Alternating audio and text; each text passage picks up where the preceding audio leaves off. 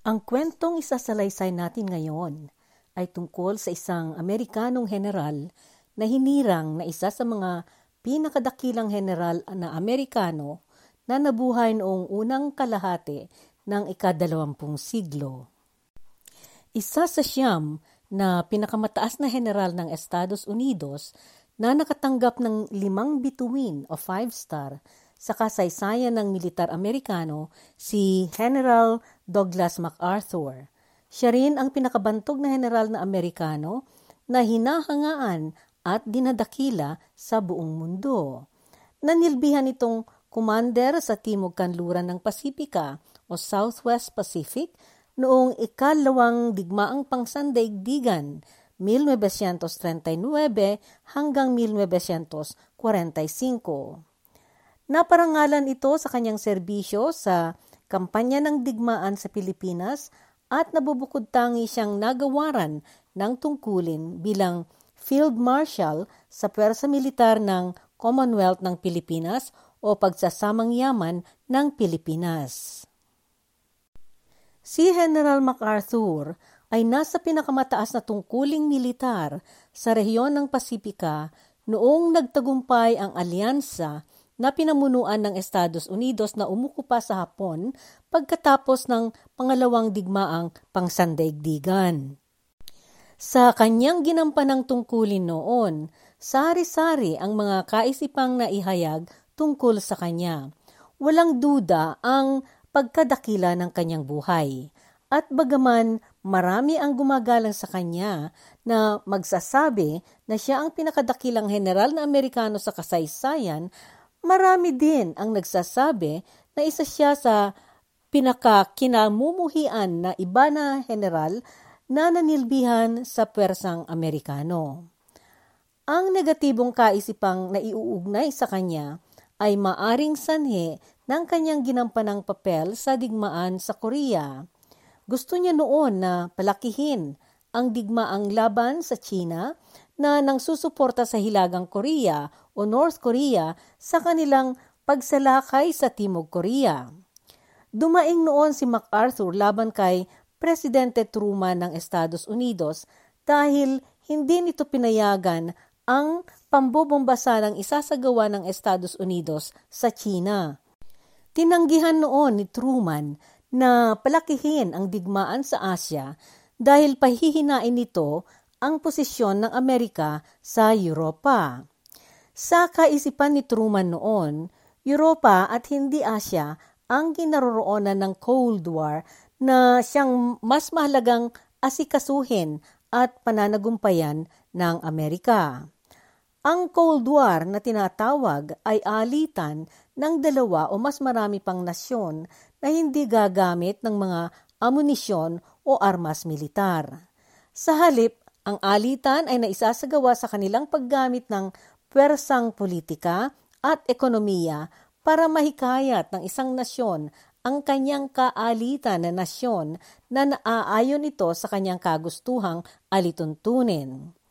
Karaniwan na na nasa tiyempo ng Cold War na nagdadagsa ang lumalaganap ang propaganda ng bawat isang nasyon at naisasaganap ang pag-eespya sa mga lihim na lakas o kahinaan ng bawat isa.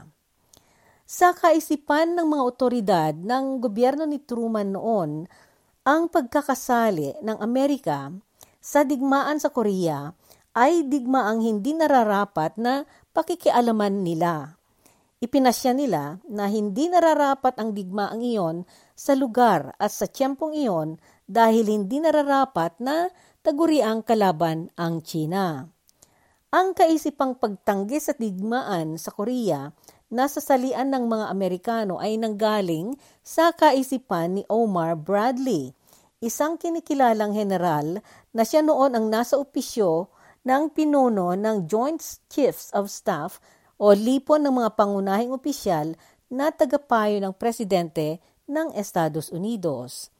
Dahil sa hindi pagkakasunduan ng kanilang mga kaisipan ukol sa isyong ito, inalis ni Presidente Truman sa posisyon si General MacArthur bilang Commander Supremo ng samahan ng mga nagkakaisang bansa o United Nations.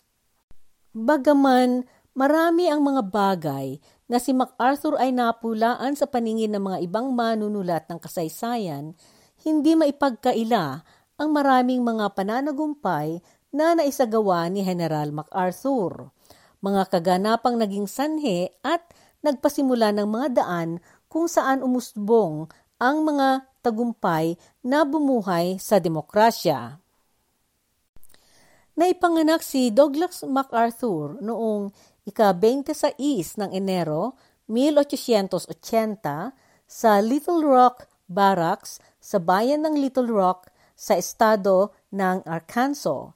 Galing siya sa angkan na pinanggalingan ng tatlong henerasyon ng kadakilaan. Ikatlo si Douglas na anak ni General Arthur MacArthur Jr. na anak ni Arthur MacArthur Sr. na husgado ng Korte Supremo sa distrito ng Columbia. Si Douglas MacArthur ang unang kapitan ng Akademya Militar ng Estados Unidos sa West Point na kanyang pinagtapusan. Nagtapos itong pinakamataas ang grado sa kanyang klase noong 1903, 1903. Noong 1917, 1917, na imungkahi na siya ay maparangalan ng medalya ng Dangal o Medal of Honor dahil sa kanyang serbisyo sa depensa militar ng Estados Unidos na nagsagawa ng misyon na magmasid sa pagkakaukupa ng pertong siyudad ng Veracruz sa Mexico. Sa kanyang ginampanang tungkulin sa unang digmaang pangsandaigdigan o World War I, tumulong siyang namuno sa ika-42 dibisyon ng militar Amerikano sa Pransya sa taong 1914 hanggang 1918. Hindi nagtagal at naatasan itong umangat sa pagiging general ng brigada at naparangalan siya ng medalyang nabubukod tanging krus ng serbisyo o Distinguished Service Cross ng dalawang beses. Maliban dito, pitong beses siyang nagawar ng pilak na bituin o Silver Star na siyang pangatlong pinakamataas na parangal at pangilala sa kabayanihan at katapangan niya sa pwersa militar ng Estados Unidos. Inilakad niya ang pagkakalikha ng dibisyon na Guardia Nacional o Pambansang Tanod National Guard na binubuo ng mga sundalo na galing sa mga sari-saring estado ng Estados Unidos. Pumayag ang militar at noong dumating ang tag-araw noong 1917, tumulong si MacArthur na nang ayos sa ikaapat na putsyam na dibisyon na pinangalanan niya ng Bahaghari o Rainbow. Sa kanyang katungkulan noon, bilang general ng brigada o brigadier general na destino si MacArthur sa Pilipinas noong taong 1924 at siya ang namuno sa pagpapatigil ng pag-aalsa ng mga Pilipinong scout o miyembro ng hukbong militar ng mga maghahanap ng Pilipinas na itinatag ng militar Amerikano para sa Pilipinas noong 1901 o 1901. Noong 1925, si MacArthur ay naturingan noong pinakabatang Major General ng militar ng Estados Unidos. Noong 1930, naatasan siyang Army Chief of Staff o pangunahing opisyal militar ng gobyerno ng Estados Unidos. Panahon noon ito ng pinakamalaking paghihirap o Great Depression at nagtagumpay itong nakakuha ng suportang pinansyal mula sa Kongreso ng Estados Unidos para sa pwersa militar. Noong nagsimula siyang makialam sa politika, ito ang naging sanhe ng kanyang mga naging alitan sa mga ibang opisyal ng gobyerno na nakakataas sa kanya. Nagretiro siya sa kanyang aktibong panunungkulan sa puwersa militar ng Estados Unidos noong 1937, 1937. Sa taon ding ito, pinagbigyan niya at tinanggap niya ang paanyaya sa kanya ni Manuel Luis Quezon na presidente noon ng Commonwealth ng Pilipinas na gumanap siyang mapagkakatiwala ang tagapayo at gabay ng presidente tungkol sa pwersa militar ng gobyerno. Inatasan siya ni Presidente Quezon na maging Field Marshal ng pwersa ng Pilipinas upang maayos at maihanda ang pwersang ito sa darating na pagbubukod ng Pilipinas bilang malaya at soberanong bayan pagdating ng 1946 na pangako ng Estados Unidos. Nasa estadong Commonwealth noon ang Pilipinas Noong sinalakay ng Persang Hapon ang Corregidor Bataan, nakasabay ng kanilang pagsalakay sa Puerto Perlas o Pearl Harbor sa Hawaii. Ito na ang pinagsimulan ng pagkakasangkot ng Pilipinas sa pangalawang digmaang pangsandaigdigan. Sa pagsabog ng digmaang ito, inatasan ni Presidente Roosevelt ng Estados Unidos si MacArthur na bumalik sa aktibong serbisyo militar ng Estados Unidos bilang Commander Supremo ng Timog Kanlurang Pasifika. Nagpunta siya sa Australia noong 1942 upang gampanan niya ang naiatas sa kanyang panungkulan sa digmaan. Sa Australia niya inihayag ang kanyang pangakong babalik siya, I shall return, sa Pilipinas. Dalawang taon pagkaraan nito, tinupad niya ang kanyang pangako at lumansad siya sa Leyte na namuno ng pinakamalaking armada ng alyansa sa Pasipika. Sa kanyang serbisyong pagdepensa sa Pilipinas, pinarangalan siya ng medalya ng kadakilaan. Ipinarating niya ang liberasyon ng Pilipinas mula sa mga Hapon. Noong ika-20 ng Oktubre 1944, 1944, formal na nagsalita si General MacArthur pagdating niya sa Leyte sa Mindanao. Nakabalik na ako. I have returned, wika niya. Natupad niya na ang kanyang naipangako noong 1942 habang siya ay nasa Australia. Noong ikalima ng Hulyo 1945, 1945, idineklara niya ang liberasyon ng buong arkipelago ng Pilipinas mula sa kamay ng mga Hapon. Ang mensahe na nanggaling sa kanyang kuta tungkol sa pagtatapos ng digmaan sa araw na iyon ay inihayag niya sa kanyang talumpati. Narito ang nakalahad na mensahe ni MacArthur sa kanyang pagsanlad sa Leyte. Napalaya na ang buong Pilipinas ngayon at ang kampanya sa Pilipinas ay may masasabi ng sarado na.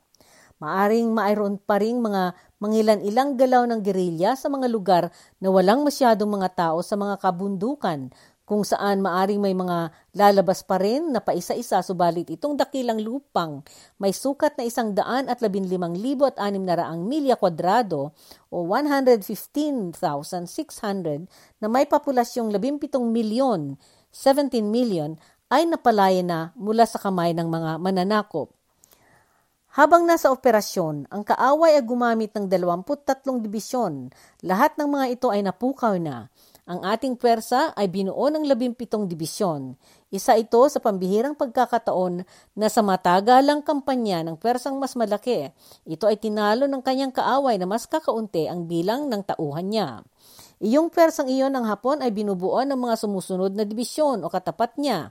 Una, ikawalo, ikasampo, ikalabing anim, ikalabing siyam, ikadalawamput tatlo, ikadalawamput anim, ikatatlumpo, ikasandaan, ikasandaan at dalawa, ikasandaan at tatlo, ikasandaan at lima, pangalawang arma, armado, pangalawang brigadang panghimpapawid, napalakas na persa ng isang dibisyon, tatlong unit ng dibisyon na pinangalan ng Komandong Kobayashi, Suzuki at Chimbo na inayos mula sa 28 hiwa-hiwalay na batalyon, tatlong dibisyon ng armada na bumuo ng provisional na kautusan ng armada na may malakas na persa ng pangkat na pinamunuan ni na Admiral Iwabuchi at Chiroya at malaking kampo at elemento ng serbisyo. Ang kabuuan ng kanyang pwersa ay humigit kumulang sa apat na raan at limampung libong katao. Pinaghatian ng mga persang panghimpapawid at ng armada ang kanilang mga tauhan sa lupa upang maisaganap nila ang pananagumpay ng kumpanya. Winasak ng armadang alyansa ang armada ng Hapon at naging malaking pangpahina sa mga Hapon ang malaking pagkakatalo ng kanilang pwersang panghimpapawid. Itong maayos na pagkakaisa ng tatlong pwersang alyansa sa serbisyo na pagganap sa kanilang kanya-kanyang tungkulin ang nagbigay ng pinakamalaking pagkasira na dinanas ng mga Hapon. Ang mga sumusunod ay siyang mga pakay ng kampanya. Una, Pasukin at wasakin ang sentro ng kaaway upang mapaghati ang norte at timog. Ang bansa niya ang nasa norte at ang mga nabihag na mga pag-aari ng Pasipika ang nasa timog. Bawat kalahati ng mga ito ang mapapalibutan at malulusob ng sunod-sunod. Pangalawa, ang pagmamay-ari dito sa dakilang bansang ito Karagatan at kuta ng himpapawid ang para sa hinaharap na operasyon sa parehong norte at timog na maihalin tulad sa pagkakagamit ng isla ng Britanya bilang kampo para sa operasyon ng alyansa magmula kanluran laban sa Alemanya. Pangatlo, malikhang malaking pangsasakal sa barikada ng himpapawid at karagatan sa pagitan ng Hapon at ng mga nabihag ng mga pag-aari nila sa Pasipika sa timog upang maharangan ang pagpapadala ng mga materyales sa norte at mga supply o tulong at suporta na papuntang timog. Pang-apat, ang liberasyon ng Pilipinas at ang pagkakaguho ng konsepto ng imperyo ng mga kalaban tungkol sa mas malaking kabuuang sakop ng napagsamang pag-uunlad sa silangang Asya at ang pagpapapasok muli ng de- demokrasya sa malayong lupa. Panglima, ang pagpapalaya sa mga nabihag ng mga opisyal at sundalo at mga bilanggo na nasa piitan sa Pilipinas. Pang-anim, ang malakas na pagkakawasak ng army, armada at persang panghimpapawid ng mga Hapon. Lahat ng mga ito ay naisaganap na. At iyan ang laman ng mensahe ni MacArthur. Sa pagtatapos ng ikalawang digmaang pangsandaigdigan, tinanggap ni General MacArthur ang pagsurrender ng gobyernong Hapon noong ika-2 ng Setyembre 1945, 1945 at siya ang namatnubay at nagturo sa pagkakapamahala ng Hapon bilang nasyon mula 1945-1945 hanggang 1951-1951. Bahagi ng ibinigay ng gobyerno sa Estados Unidos na kanyang gagampanan ang mamatnugot sa bansang Hapon sa pagpapalakad nito ng pagbabago ng ekonomiya, politika at sistema ng sibilyang sosyedad ng Hapon. Sa paningin ng mga Hapon noong natapos ang digmaan, Iginalang nila ng lubos si MacArthur dahil siya ang nagbukas sa kanilang pagiging malaya bilang mga mamamayan. Sa ganoon, pinuri nila ito bilang pinakamataas at pinakadakilang tao at isang Diyos lamang ang makakahigit sa kanya sa kanilang paningin. Ito ang sinabi ni Rinjiro Sudei, isang siyentipiko sa politika na manunulat at sumulat ng ilang libro tungkol kay MacArthur.